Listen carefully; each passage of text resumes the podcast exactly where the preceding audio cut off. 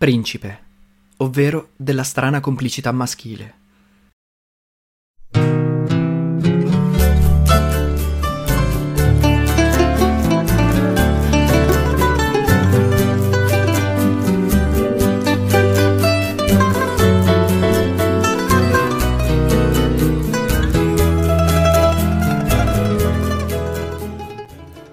E così quella sera ho conosciuto Mayra. Credo di aver capito perché Carlos non ne parli volentieri. Mayra non è bella, anzi, a voler essere onesti, è proprio brutta. Non ha nulla della selvatica nobiltà dei tratti somatici del fratello. È bassa, grassa, con qualcosa di scimmiesco nel volto. I capelli quasi sempre nascosti da una cuffia di stoffa colorata. Un vestiario sciatto che rivela la sua chiara consapevolezza di non essere attraente per il sesso maschile e la sua rinuncia a provarci. Ha però dei begli occhi color oro, molto simili a quelli di Carlos. Un carattere dolcissimo e un attaccamento materno e viscerale per suo fratello. Parla poco e padroneggia l'italiano in modo goffo e incerto, mescolando con espressioni creole, ma riesce sempre a farsi capire, anche perché ha una mimica facciale molto espressiva. Mentre le parli sgrana gli occhi e ti sorride da un orecchio all'altro per farti capire che ti sta ascoltando volentieri. Quando è a corto di argomenti, passa i dolci tipici capoverdiani che prepara tutti i giorni e di cui è ghiotta.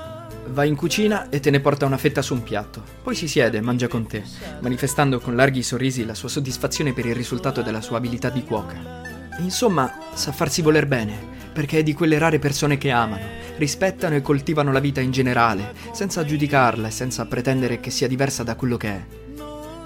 Non a caso coltiva amorevolmente sul balcone piantine di basilico, salvia e rosmarino, alcune delle quali sono così brutte che chiunque altro le butterebbe nella spazzatura.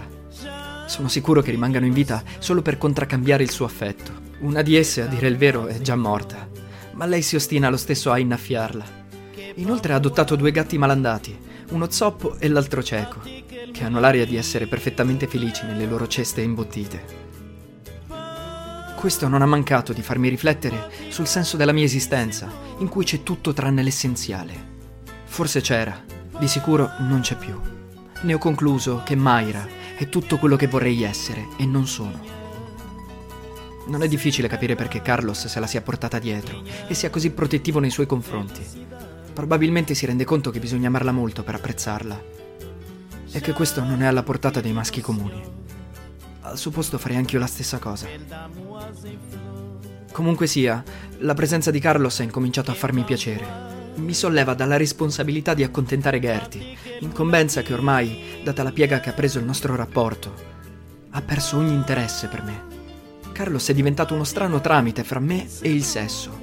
Lo guardo scopare al posto mio e mi sento quasi partecipe. In effetti, se uno riuscisse a mettere da parte inezie come l'orgoglio, la gelosia e la dignità personale, sarebbe uno spettacolo piuttosto eccitante. Si è creata fra noi una strana e imprevista complicità tutta maschile. Carlos compensa l'indifferenza di Gerti che, troppo impegnata a soddisfare se stessa, non si accorge della mia umiliazione, o finge di non accorgersene. In quei momenti, semplicemente, io per lei non esisto. Eppure, se provo a lasciar passare qualche giorno senza cercarla, è lei a farsi viva. Suppongo che la mia presenza abbia per lei un significato estetico. Sono un must, un complemento essenziale dell'arredamento, come il vaso cinese, i quadri di Egon Schiele e il tappeto persiano.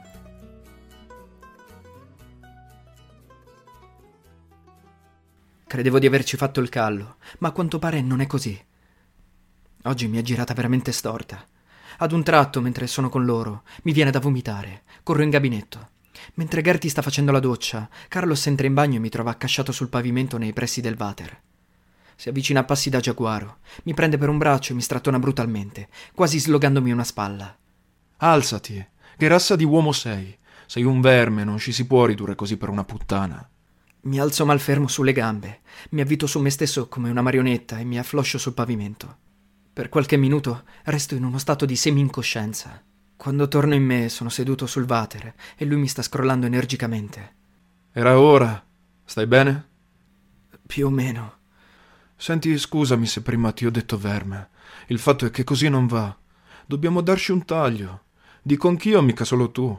Mi sono rotto le palle di questa storia. Non c'è bisogno di perderci tutto sto tempo col sesso. A noi maschi ci bastano cinque minuti. Sono le donne che sono troie.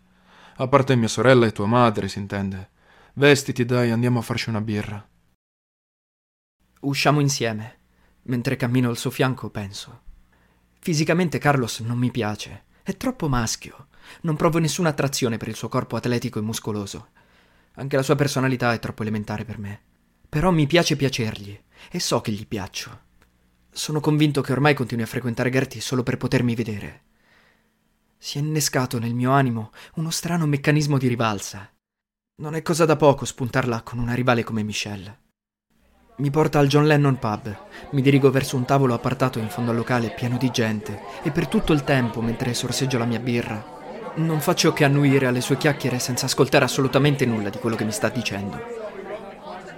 Intanto lo guardo negli occhi e sorrido, facendo scorrere un dito lungo l'orlo del bicchiere.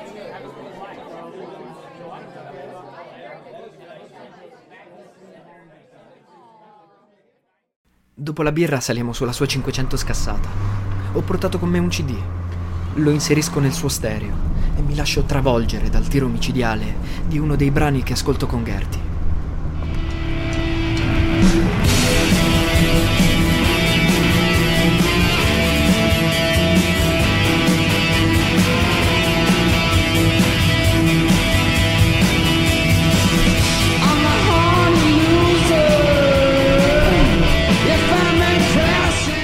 Lui mi guarda perplesso. Ti piace questa roba? Questa roba è una bomba, gli rispondo ridendo. Non pretendo che tu lo capisca. In effetti non è male, replica senza la minima convinzione.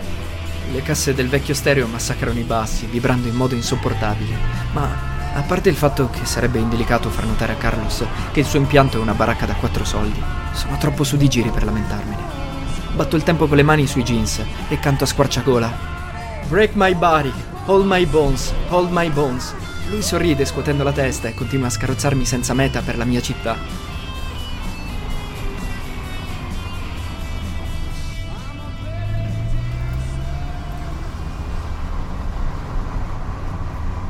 La musica finisce. Esausto chiudo gli occhi e mi assopisco. Quando li riapro mi accorgo che mi ha portato in collina. Parcheggia in una stradina secondaria e tira il freno a mano. È esattamente quello che avevo previsto. Lascio che accada quello che è nella logica delle cose.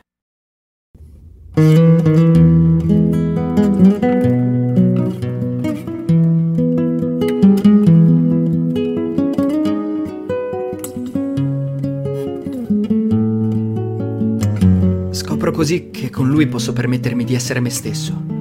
Non c'è ansia da prestazione, non importano niente parametri tipicamente femminili come le dimensioni, la durezza, la durata. Vado bene come sono. La gente pensa ai rapporti tra uomini come una cosa violenta, ma per l'esperienza che ne ho, sono le donne ad essere più bestiali nel piacere, come in generale sono più attratte dagli aspetti materiali dell'esistenza.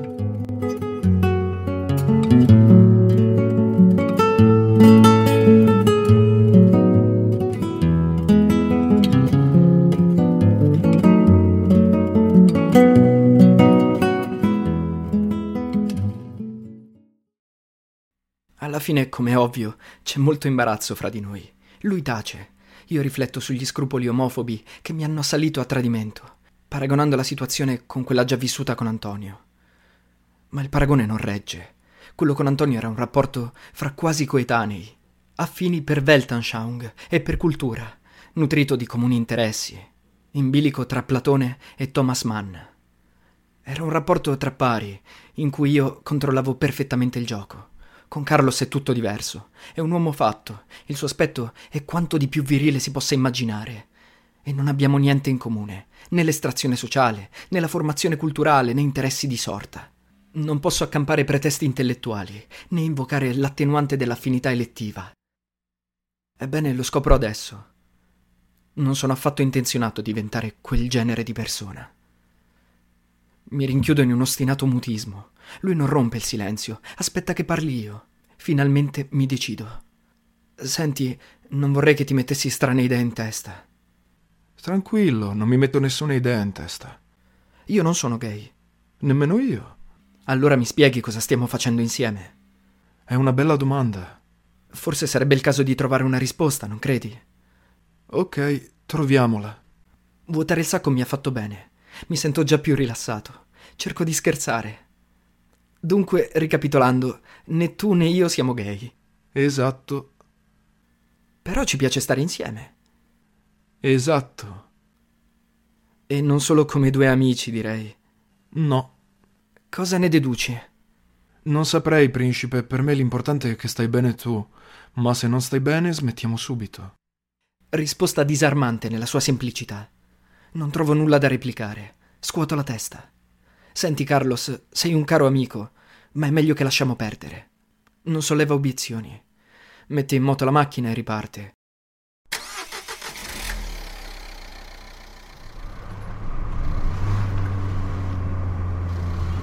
Riaccende lo stereo.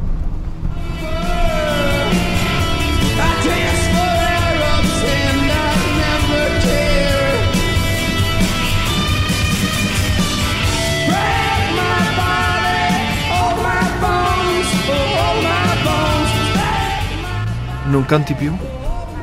No, adesso non mi va. Anzi, per favore, spegni. Ho voglia di silenzio. Come vuoi, principe.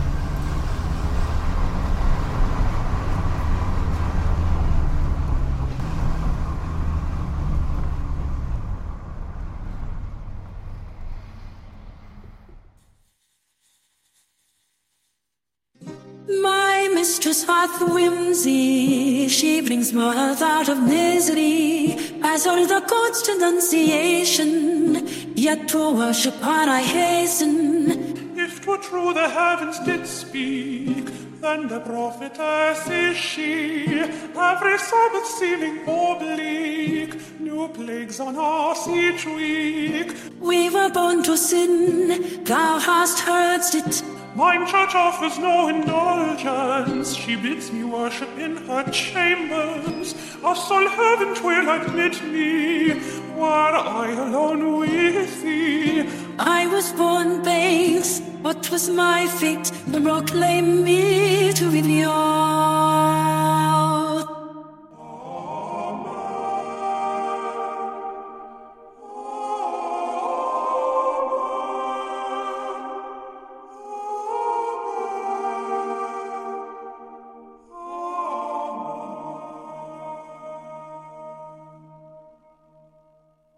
Hasten to church, I worship like a cur, my shrine of deceit, to confess my sins, may my penance be fleet, unto me that sweetest death, mon Dieu, fealty shall I swear, laudamus te, adoramus te, benedicimus te, glorificamus te, credo in te, quoniamus solus sanctus, amen.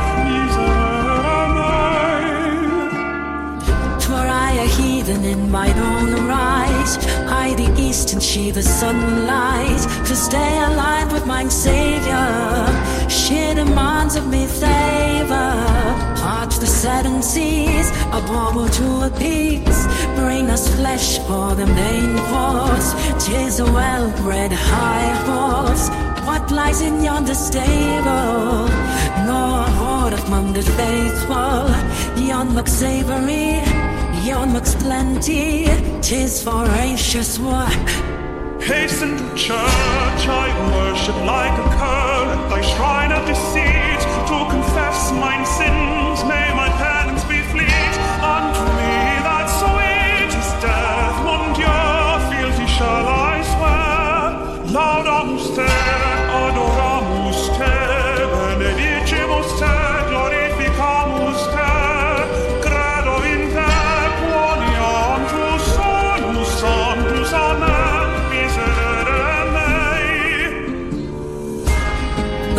Masters, not kings, when the sad romance begins, that is no sweet but innocent, then our turn to sleep in the madness of love, like the face I see, only thine eye my bottom, Lord, only thine eye like thee.